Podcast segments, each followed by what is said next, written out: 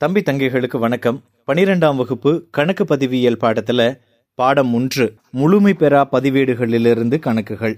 இதை தான் இன்னைக்கு நம்ம பார்க்க போறோம். முழுமை பெறாத பதிவேடுகள் அப்படின்னா என்ன?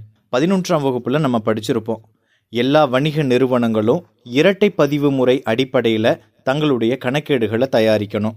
அதாவது பற்றுத்தன்மை வரவுத்தன்மை அப்படின்னு இரண்டு தன்மைகள் இருக்கும். இதை அடிப்படையாக வச்சுக்கிட்டு தான் கணக்கேடுகள் தயாரிக்கணும். எப்படி தயாரிக்கிறது? குறிப்பேடு பேரேடு இருப்பாய்வு இறுதி கணக்குகள் அப்படின்னு கணக்கியல் சூழலில் இருக்கக்கூடியதை நம்ம பதினொன்றாம் வகுப்பில் தயாரித்தோம் இது எல்லாமே இரட்டை பதிவு முறையை அடிப்படையாக கொண்டது. அப்போது இந்த இரட்டை பதிவு முறையை அடிப்படையாக கொண்டதை தான் நம்ம முழுமை பெற்ற பதிவேடுகள் அப்படின்னு சொல்லுவோம். இப்படி இரட்டை பதிவு முறைக்கு உட்படாமலும் பற்று வரவு அப்படின்னு இரண்டு தன்மைகள் இல்லாமல் ஏதாவது ஒரு தன்மையோட மட்டும் இருக்கக்கூடிய ஏடுகளுக்கு முழுமை பெறாத பதிவேடுகள் அப்படின்னு பேரு. பெரிய வணிக நிறுவனங்கள் கட்டாயமா இரட்டை பதிவு முறையைத்தான் கடைபிடிக்கணும்னு இந்திய நிறுமச் சட்டம் சொல்லுது. சிறிய நிறுவனங்களுக்கு கட்டாயம் இல்லை அப்போ சிறிய நிறுவனங்கள் ஏதேனும் ஒரு கணக்கு வழிமுறைகளில் கணக்கேடுகளை தயார் செய்துக்கலாம்.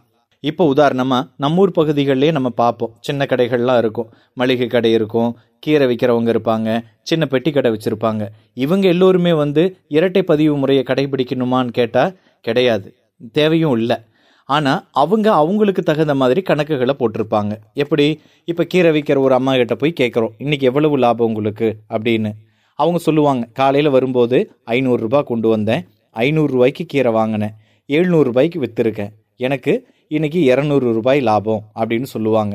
இது அவங்களுடைய மனக்கணக்கிலேயே அவங்க போடக்கூடியது. இப்படி முழுமை பெறாம அவங்களுக்கு தெரிஞ்ச மாதிரி கணக்கேடுகளில் பதிவு பண்ணிட்டு வருவாங்க. அதைத்தான் நம்ம முழுமை பெறாத பதிவேடுகள் அப்படின்னு சொல்லுவோம். அப்போ முழுமை பெறாத பதிவேடுகள் அப்படின்றது என்னன்னா இரட்டை பதிவு முறையின்படி பராமரிக்கப்படாமல் தயாரிக்கப்படக்கூடிய ஏடுகள். அதுதான் முழுமை பெறாத பதிவேடுகள் அப்படின்றது. இது சிறு வணிக நிறுவனங்களுக்கு மட்டுமே ஏற்றது. இந்த முழுமை பெறாத பதிவேடுகள் அப்படின்றத ஒற்றை பதிவு முறை அப்படின்னும் கூட சொல்லுவாங்க. இந்த முழுமை பெறா பதிவேடுகளை கொண்டு நம்ம இறுதி கணக்குகள் தயாரிக்கணும். எப்படி தயாரிக்கிறது அப்படின்றத தான் இந்த பாடப்பகுதியில் நம்ம தெரிஞ்சுக்க போறோம். முன்னதாக லாப நட்டம் எப்படி அதில் கண்டுபிடிக்கிறது அப்படின்றத பத்தி தெரிஞ்சுக்க போறோம். இந்த ஒற்றை பதிவு முறையில லாபம் அல்லது நட்டம் கண்டறிவதற்காக ஒரு அறிக்கை தயாரிக்கணும். ஸ்டேட்மெண்ட் அப்படின்னு சொல்லுவோம். இதுக்கு லாப நட்ட அறிக்கை அப்படின்னு பேர். லாப நட்ட அறிக்கை அப்படின்னு பேர். அப்போது லாப நட்ட அறிக்கையில் என்ன இருக்கும்? உதாரணத்துக்கு முதல். ஒரு தொழில் நிறுவனம் தொடங்குகிற போது எவ்வளவு முதல் தொகை கொண்டு வந்தாங்க? அடுத்தது ஆண்டு இடையில எவ்வளவு கூடுதல் முதல் கொண்டு வந்தாங்க? இந்த விவரங்கள் இருக்கும்.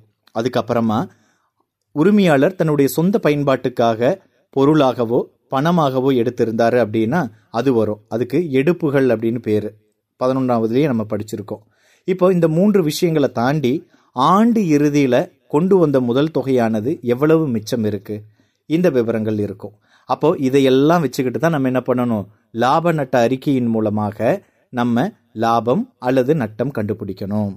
சரி இதுக்கு ஃபார்மெட் இருக்கு. உங்களுடைய புத்தகத்துல ஆறாவது பக்கத்துல அதுக்கான ஃபார்மெட் கொடுத்துருக்காங்க. பாருங்களேன்.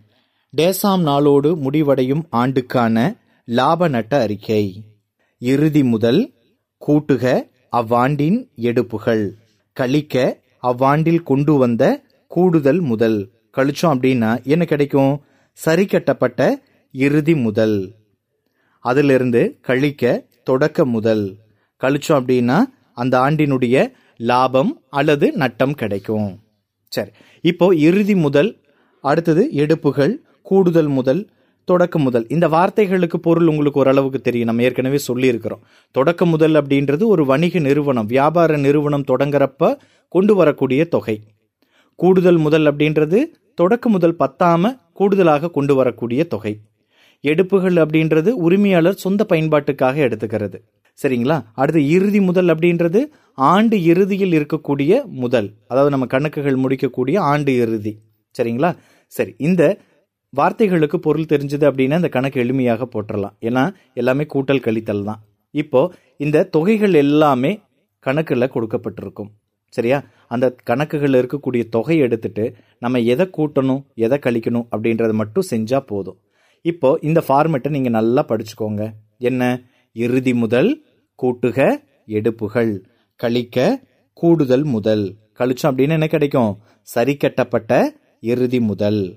சரியா? இதுல இருந்து என்ன பண்ணணும்? தொடக்க முதல கழிக்கணும். கழிச்சோம் அப்படின்னா அந்த ஆண்டினுடைய லாபம் அல்லது நட்டம் கிடைக்கும். சரியா? இந்த ஃபார்மெட் ஈஸியா இருக்கா? என் கூட சேர்ந்து சொல்றீங்களா? இப்போ சொல்லுங்க பாப்போம் இறுதி முதல் கூட்டுக எடுப்புகள். கழிக்க கூடுதல் முதல். கழிச்சோம் அப்படின்னா என்ன கிடைக்கும்? சரி கட்டப்பட்ட இறுதி முதல். இதுல இருந்து என்ன பண்ணணும்? ஆமா. கழிக்க தொடக்க முதல். கழிச்சோம் அப்படின்னா நமக்கு என்ன கிடைக்கும்? லாபம் அல்லது நட்டம். வெரி குட் சரி இப்போ ஒரு கணக்கு பார்க்கலாமா? உங்க புத்தகத்தில் இருக்கக்கூடிய எடுத்துக்காட்டு கணக்கு ஒன்று. அதை பார்க்கலாம். பின்வரும் விவரங்களிலிருந்து லாபம் அல்லது நட்டம் கணக்கிடவும். ஆண்டு தொடக்கத்தில் முதல் இரண்டு லட்சம். ஆண்டு இறுதியில் முதல் மூன்று லட்சத்து ஐம்பதாயிரம். அந்த ஆண்டில் கொண்டு வந்த கூடுதல் முதல் எழுபதாயிரம். எடுப்புகள் நாற்பதாயிரம். இந்த விவரங்கள் கொடுத்துருக்காங்க. இதை வச்சு நம்ம என்ன செய்யணும்? லாபம் அல்லது நட்டம் கண்டுபிடிக்கணும். சரியா? சரி. இப்போ எந்த ஆண்டுக்கு நம்ம கணக்கு தயாரிக்கிறோமோ அந்த ஆண்டு தேதியை எழுதிக்கணும். உதாரணத்துக்கு இங்கே பாருங்களேன். இரண்டாயிரத்தி பதினேழு மார்ச் முப்பத்தி ஒன்னாம் நாளோடு முடிவடையும் ஆண்டுக்கான லாப நட்ட அறிக்கை. சரி. ஃபார்மெட்டை முதல்ல எழுதிக்கோங்க. தெரியும்ல ஃபார்மெட்டு இறுதி முதல் கூட்டுக எடுப்புகள். கழிக்க கூடுதல் முதல். கழிச்சோம் அப்படின்னு என்ன கிடைக்கும்? ஆமாம் சரி கெட்டப்பட்ட இறுதி முதல். இதுல இருந்து என்ன பண்ணணும்? கழிக்க தொடக்க முதல். கழிச்சோம் அப்படின்னா லாபம் அல்லது நட்டம் கிடைக்கும். சரி இப்போ முதல்ல ஃபார்மெட் எழுதியாச்சு. இதுல இந்த தொகைகளை எடுத்து எழுதுங்க. என்னென்ன தொகை? கணக்கில் பாரு. இறுதி முதல். கணக்கில் எவ்வளோன்னு பாரு? இறுதி முதல் எவ்வளவு? மூன்று லட்சத்து ஐம்பதாயிரம். எழுதிக்கோ. அடுத்தது கூட்டுக எடுப்புகள். எடுப்புகள் எவ்வளவு? நாற்பதாயிரம். அப்ப ரெண்டையும் கூட்டுக்கணும். சரியா? மூன்று லட்சத்து தொண்ணூறாயிரம். அடுத்து என்ன பண்ணணும்? கூடுதல் முதல். கூடுதல் முதல் எவ்வளவு கணக்குல? பாருங்க எழுபதாயிரம். அப்போ இந்த எழுபதாயிரத்தை என்ன பண்ணணும்? கழிக்கணும். அப்ப மூன்று லட்சத்து தொண்ணூறாயிரத்துல இருந்து எழுபதாயிரத்தை கழிச்சோம் அப்படின்னா மூன்று லட்சத்து இருபதாயிரம் கிடைக்கும். இது சரி கட்டப்பட்ட இறுதி முதல் அப்படின்னு பேரு. சரியா? அடுத்தது கழிக்க தொடக்க முதல். தொடக்க முதல் கணக்கில் எவ்வளோன்னு பாருங்க. எவ்வளோ இருக்கு? இரண்டு லட்சம். அப்போ இரண்டு லட்சத்தை இங்கே எழுதி கழிங்க பார்ப்போம் கழிச்சோம் அப்படின்னா மூன்று லட்சத்து இருபதாயிரத்திலிருந்து ரெண்டு லட்சம் போச்சுன்னா எவ்வளோ வரும்? ஒரு லட்சத்து இருபதாயிரம். இது லாபம். சரியா? எப்படி சார் லாபம்? அப்படின்னா இந்த இடத்துல ஒரு சின்ன குறிப்பு இருக்குது அதை சொல்கிறேன் ஞாபகம் வச்சுக்கோங்க. சரி கட்டப்பட்ட இறுதி முதல் தொடக்க முதலை விட அதிகமாக இருந்தால் லாபம். சரியா? சரி கட்டப்பட்ட இறுதி முதல் தொடக்க முதலை விட அதிகமாக இருந்தால் லாபம். ஒருவேளை சரி கட்டப்பட்ட இறுதி முதல் தொடக்க முதலை விட குறைவாக இருந்தால் நட்டம். சரியா? மறந்துடக்கூடாது. இன்னும் சுருக்கமாக சொல்லணும்னா ஒரு ஷார்ட்கட் சொல்கிறேன் ஞாபகம் வச்சுக்கோங்க. நீங்கள் கணக்கு போட்டுட்டு வரும்போது நேரடியாக கழிச்சு போட முடிஞ்சுது அப்படின்னா லாபம். மைனஸில் ஆன்சர் வர்ற மாதிரி இருந்துச்சுன்னா நட்டம். அவ்வளோதான் ஓகேவா? சரி. அப்போ இந்த கணக்கில் என்ன பண்ணியிருக்கோம்? இறுதி முதல் கூட்டுக எடுப்புகள். கழிக்க கூடுதல் முதல். கழிச்சதுக்கு அப்புறம் சரி கட்டப்பட்ட இறுதி முதல் மூன்று லட்சத்து இருபதாயிரம் கிடைச்சது. அதிலிருந்து கழிக்க தொடக்க முதல் இரண்டு லட்சம். கழிச்சோம் அப்படின்னா நமக்கு லாபம் கிடைச்சது. எவ்வளவு? ஒரு லட்சத்து இருபதாயிரம். சரியா? ரொம்ப எளிமையா இருக்கு இல்லையா அந்த கணக்கு? ரொம்ப ஈஸியான கணக்கு தான் ஆனா நீங்க ஃபார்மெட்டை கரெக்டா தெரிஞ்சுக்கோணும் எதை கூட்டணும் எதை கழிக்கணும் அப்படின்றதையும் கரெக்டாக தெரிஞ்சுக்கணும். சரியா? இதை செஞ்சீங்க அப்படின்னா போதும். இந்த கணக்கு ரொம்ப ரொம்ப எளிமையான ஒரு கணக்கு தான். சரியா? உங்கள் புத்தகத்தில் இருக்கக்கூடிய அடுத்த எடுத்துக்காட்டு கணக்குகள் அதே போல் பயிற்சி வினாக்களில் முதல் ஐந்து வினாக்கள் பார்த்தீங்கன்னா இந்த ஃபார்மெட்டை அடிப்படையாக கொண்ட கணக்குகளாக தான் இருக்குது இதை வச்சுட்டு நீங்கள் என்ன செய்ய முடியும்? கணக்குகளை போட்டு பார்க்க முடியும். சரி. முயற்சி செஞ்சு பார்க்குறீங்களா? சரி. மீதி இருக்கு முயற்சி செஞ்சு பார்க்குறீங்களா? குட் இது வரைக்கும் நம்ம என்ன பார்த்தோம் அப்படின்றத ஒரு ஜஸ்ட் கிளான்ஸ் பார்த்துடலாமா? இன்னைக்கு முழுமை பெறாத பதிவேடுகள் அப்படின்னா என்ன அப்படின்னு பார்த்தோம். இரட்டை பதிவு முறையை அடிப்படையாக கொள்ளாத கணக்குகள் பதிவேடுகளுக்கு முழுமை பெறாத பதிவேடுகள் அப்படின்னு பேரு.